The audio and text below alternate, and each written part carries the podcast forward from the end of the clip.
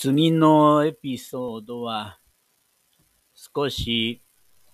難しい言葉が出てくるので、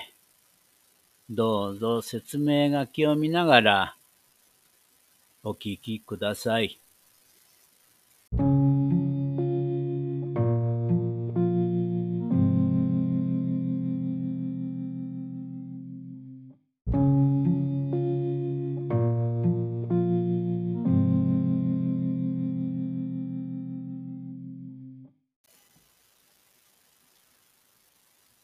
田舎坊主の愚不徳句。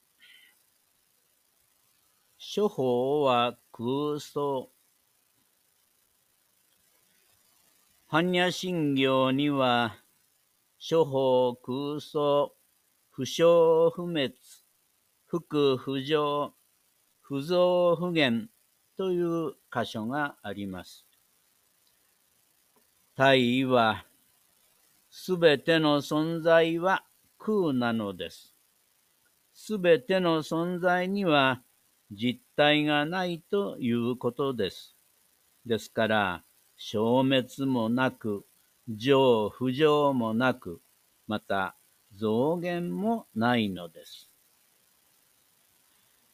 わかりやすく言えば、消滅がないということは、生じることも滅することもなく、それは変化している現象に過ぎないのです。清いとか不浄というのは、人が勝手に判断して思い込んでいること。増えたり減ったりするのも、水と氷と水蒸気の関係のように、ただ姿を変えているに過ぎないのです。さらに、すべては空なのだから、税航空中、無式無重創業式、無限に微絶心に、無式証拠未速報、無限界ないし無意識界と胸中で解説をしています。この体は、これゆえに空の中には式がなく、受創業式もなく、現に微絶心にもなく、色小公未速報もないのです。限界もなく、及び意識界もないのです。要するに、わかりやすく、従って実体がないのだから、式重創業式という物質的存在も精神作用もなく、六根と呼ばれる現に微絶心にという感覚器官もなければ、六教と呼ばれる色、小、公、未、即、法という対象世界もないのです。そして、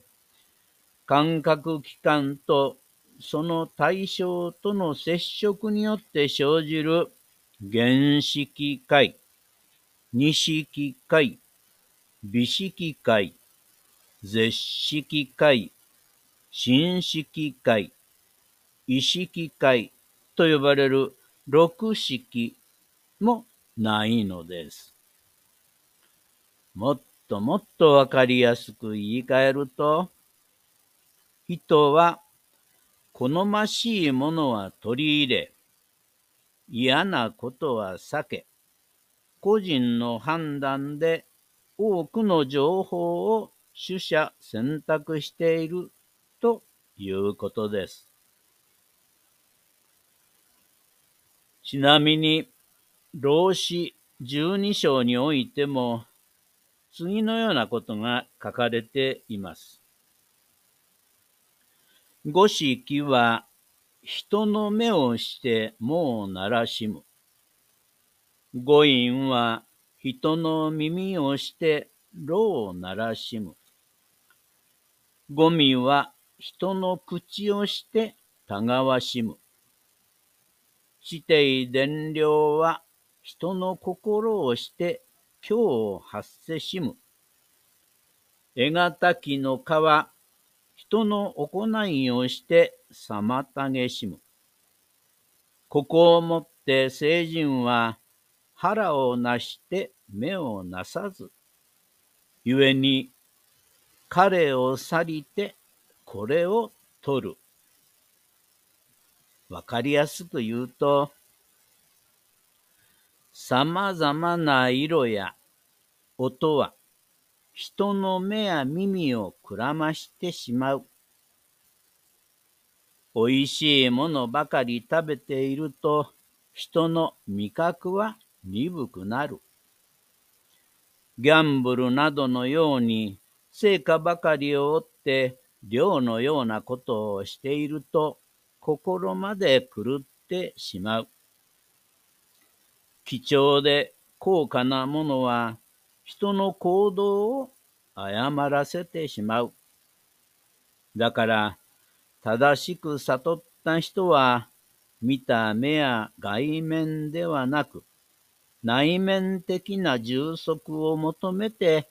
行動するのです。さらに、和歌山県湯浅町生まれで、華厳宗中高の祖、明恵上人の明恵上人伝記には、神を恐れる頭もその印とするに足らず、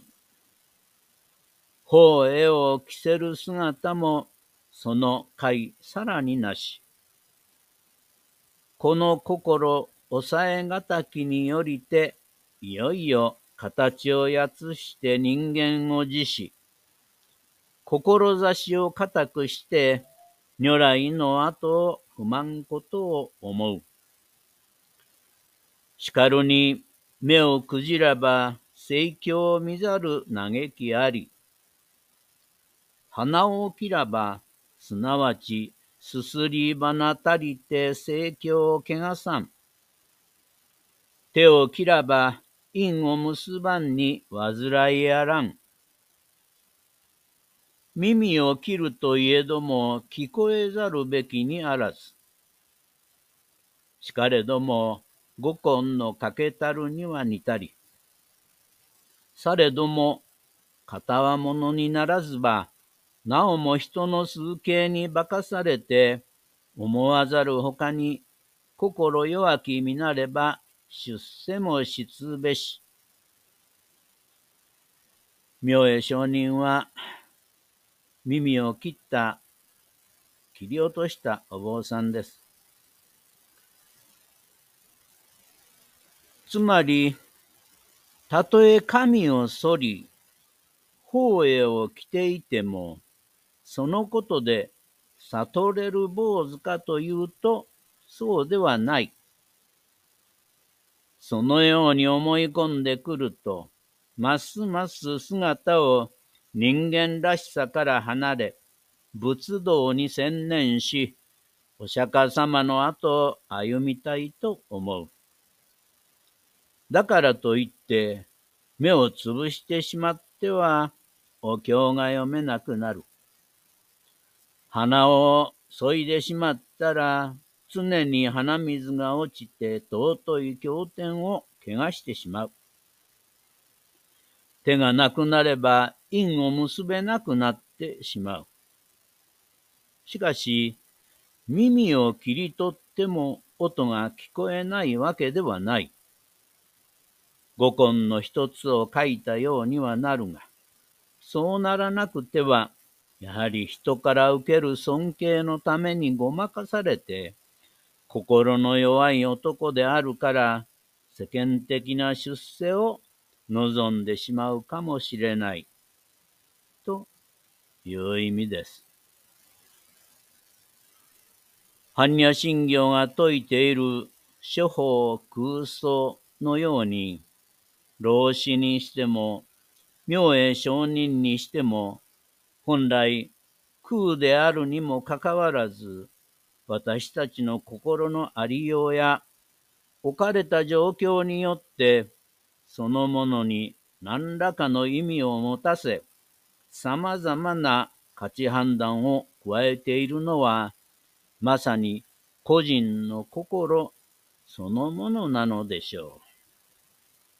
う。合唱